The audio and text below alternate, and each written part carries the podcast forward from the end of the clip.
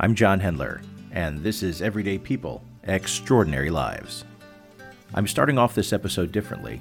I'm giving you an introduction to my guest, Robin Kingsbury, who was diagnosed in December 2017 with end stage 4B ovarian cancer. I caught up with Robin two days before Thanksgiving, going over to her house to talk with her about her cancer and her decision to choose happiness in the face of overwhelming odds. Doctors originally gave her an 11% chance of survival after five years.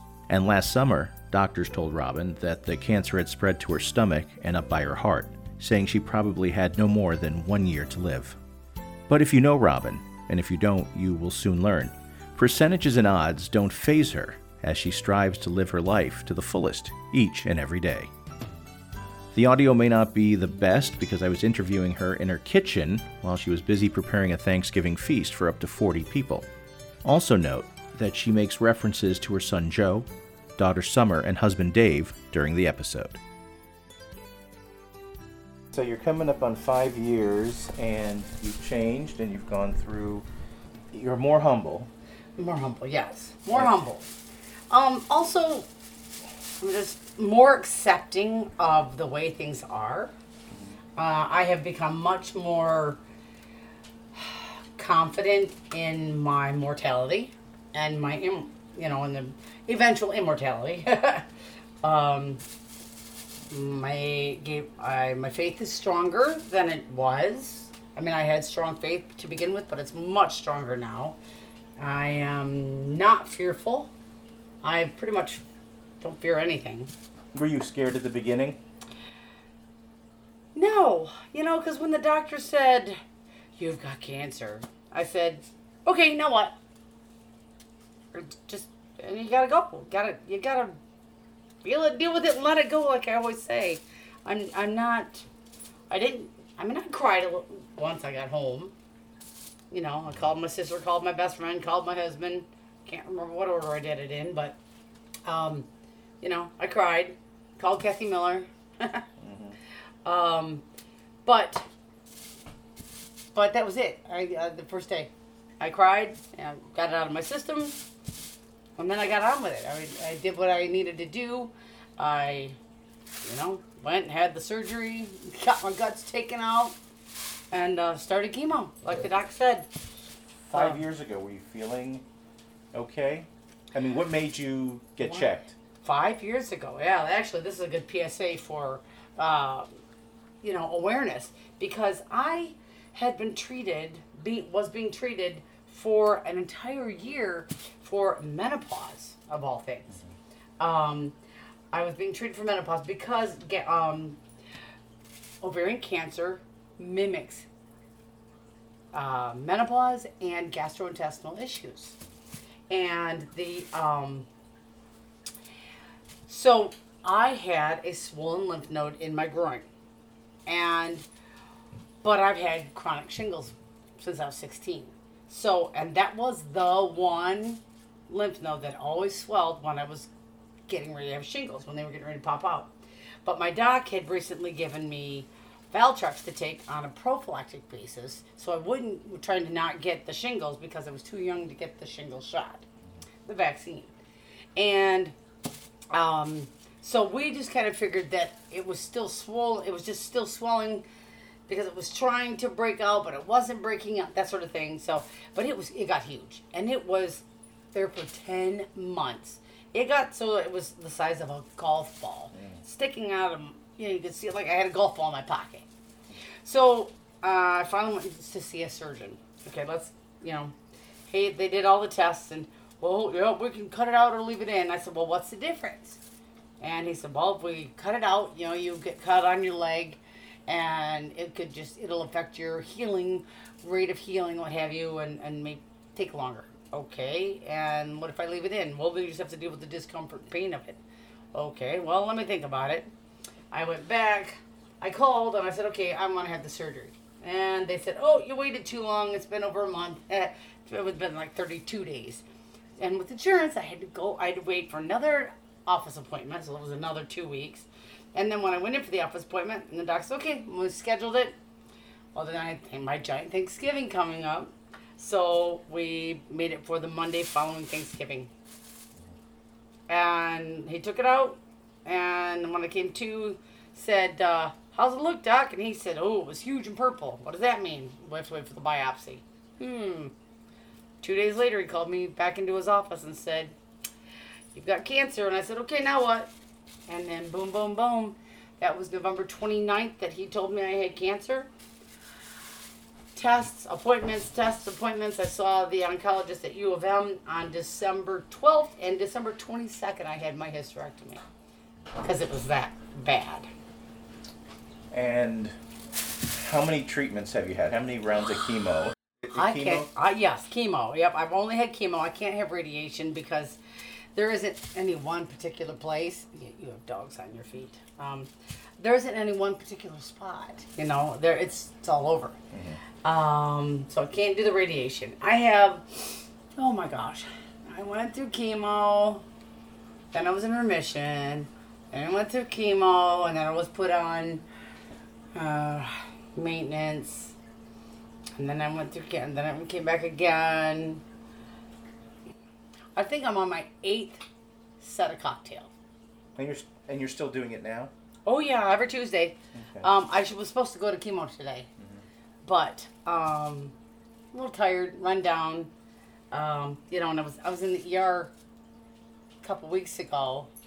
I went for chemo, and my oncologist took a look at me and she said, "No, you're getting out of here." And she called an ambulance and shipped me from Brighton to to uh, Ann Arbor, and I spent a day and a half in the ER at at, at uh, in Ann Arbor because my doc thought either I was having a stroke or I was um, that my cancer had spread to my brain.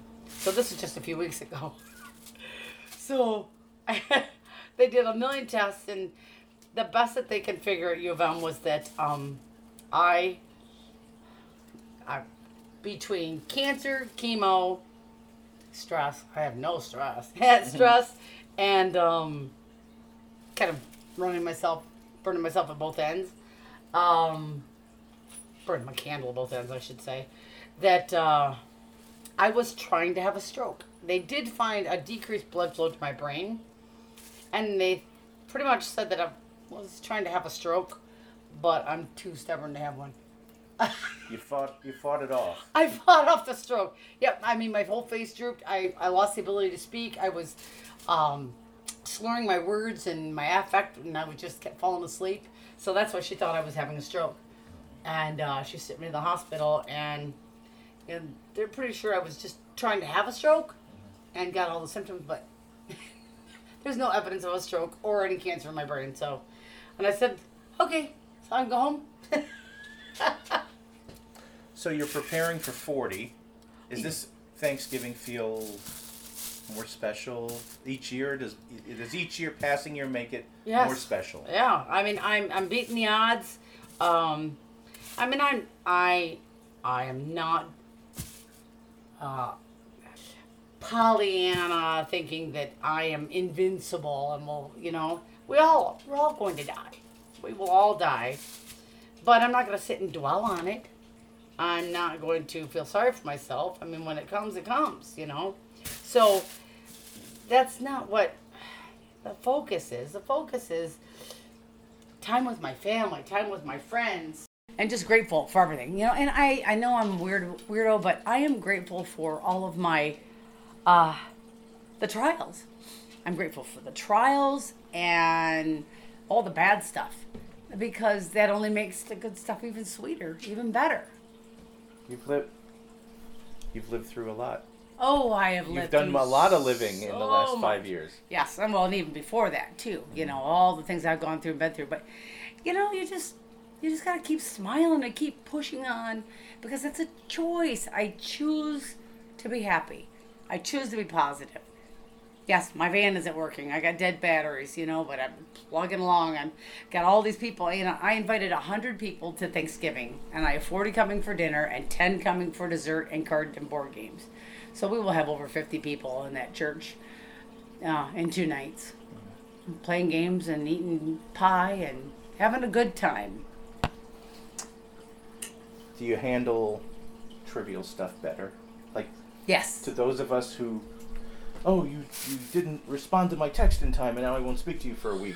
You know, how people get all annoyed and stuff, but that stuff you can't deal with that. You don't have time for that. No, and there's no time for that. No time for that. In fact, Summer started her. Uh, she's working at the bowling alley, and she came home last night. She was rude people. Blah, blah, blah. I said, "Well, yeah, yeah, it's gonna happen. Right? You need to flush." And I put my hand on. It's here. Flush, flush. Get rid of that. Don't sit on that toilet full of you know what. Get it. Get just. I just want to feel it. Yeah, you're feeling it. You felt it enough. Get rid of it.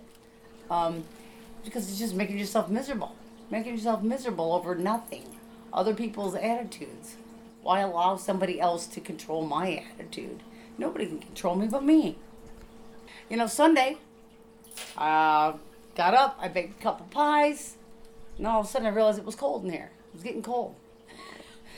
Our service panel had, um, was, it didn't have enough uh, it's called a bus bar. It's a the ground terminal. Uh, they're the bars where you put the grounds in. Anyway, there was only one on each. Uh, yeah, they were doubled up and tripled up and sparking and arcing and smoke and and it blew two breakers and one of the breakers happened to be the furnace. So I had to run to Menards. I bought a new bus bar, the terminal, the ground terminal. Uh, bought two breakers. Came back home. We had cranked up the the uh, oven and had fan blowing and you know and then Joseph and I went downstairs. He, we plugged a outlet in, uh, extension cord into his truck bed, and ran it through the house downstairs. So we had a heat lamp light. And Joe and I stood on uh, a couple of step stools and killed the power to the house, and pulled the pulled all the wires out of that side. Clean. Joe cleaned and stripped, and I re- pulled the bus bar out, and I put in got the new one. We we put everything in so everything has its own spot replaced the breakers, got it all put back together, cleaned up, turned the power back on, boom, we had power. You know? Eh, that was an extra three hours out of my day. So, what do you tell people out there who might be reading this or listening about staying positive and being thankful and gratitude and humble and you're you could be like a life coach with all the stuff you've been through. yeah. Um, don't like that. I know it's a, that trite saying, don't sweat the small stuff, but you know, just you gotta let those little things go because those little nitpicky things are just gonna drive you absolutely insane because nobody can control you. Nobody can control the inner things within me, my own thoughts, feelings, words, actions, reactions, and emotions. You can try to influence me, but you can't control me. I choose those things, and then I choose how long to hold on to them. So nobody can make me angry. Nobody can make me sad. I choose those things. Nobody can make me happy. I choose to be happy. Right. So then I take the power away from other people. So when Summer learns that, if somebody's rude to her when she's trying to serve them their dinner, they can't control her. They can't make her feel bad about herself because she knows what she thinks inside.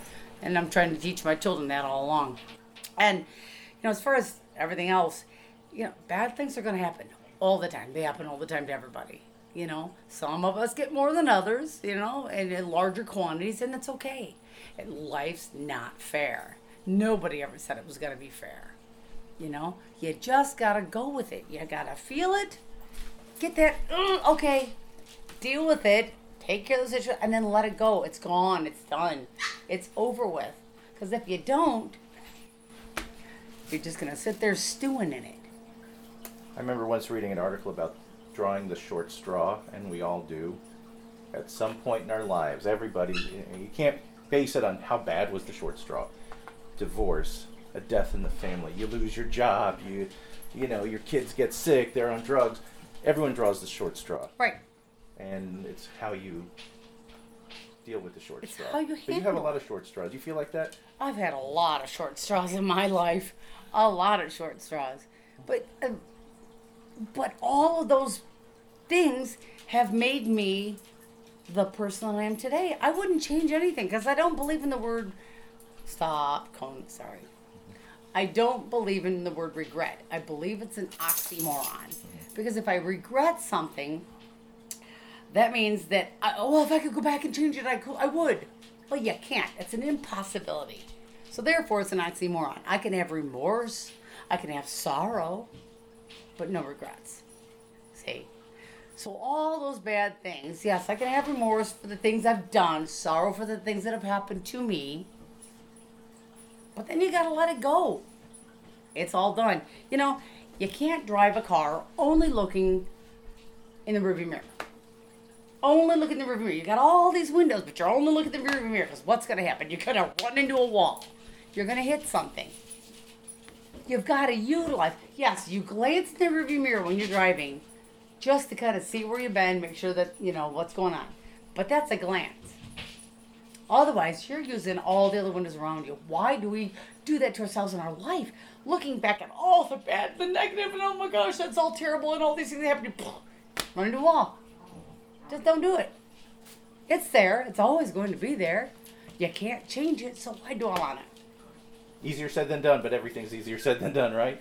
And you, and no one, no one can complain to you about oh maybe tired they are or oh they don't have time. Look what you're doing.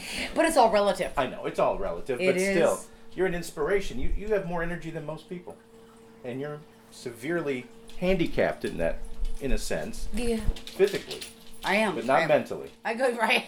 I go to chemo every Tuesday. Like I said, I, I actually called my oncologist and asked if I could take Tuesday off. I, I just I'm a little tired, a little run down, and uh, I've still got all this cooking to do.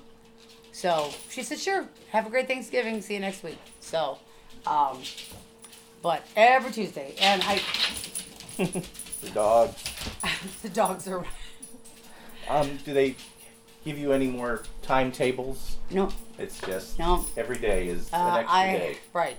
I they gave me originally gave me an eleven percent chance of living five years, and this December will be five years. Um, eleven percent chance. But you know, when they said that, I said, "Yeah, who are the other ten? Because I'm eleven. Thanks to Robin and her family for letting me into their home. Thanks for listening. Please share this podcast to people who you might think would be interested in hearing about it. And until next time, may the good news be yours.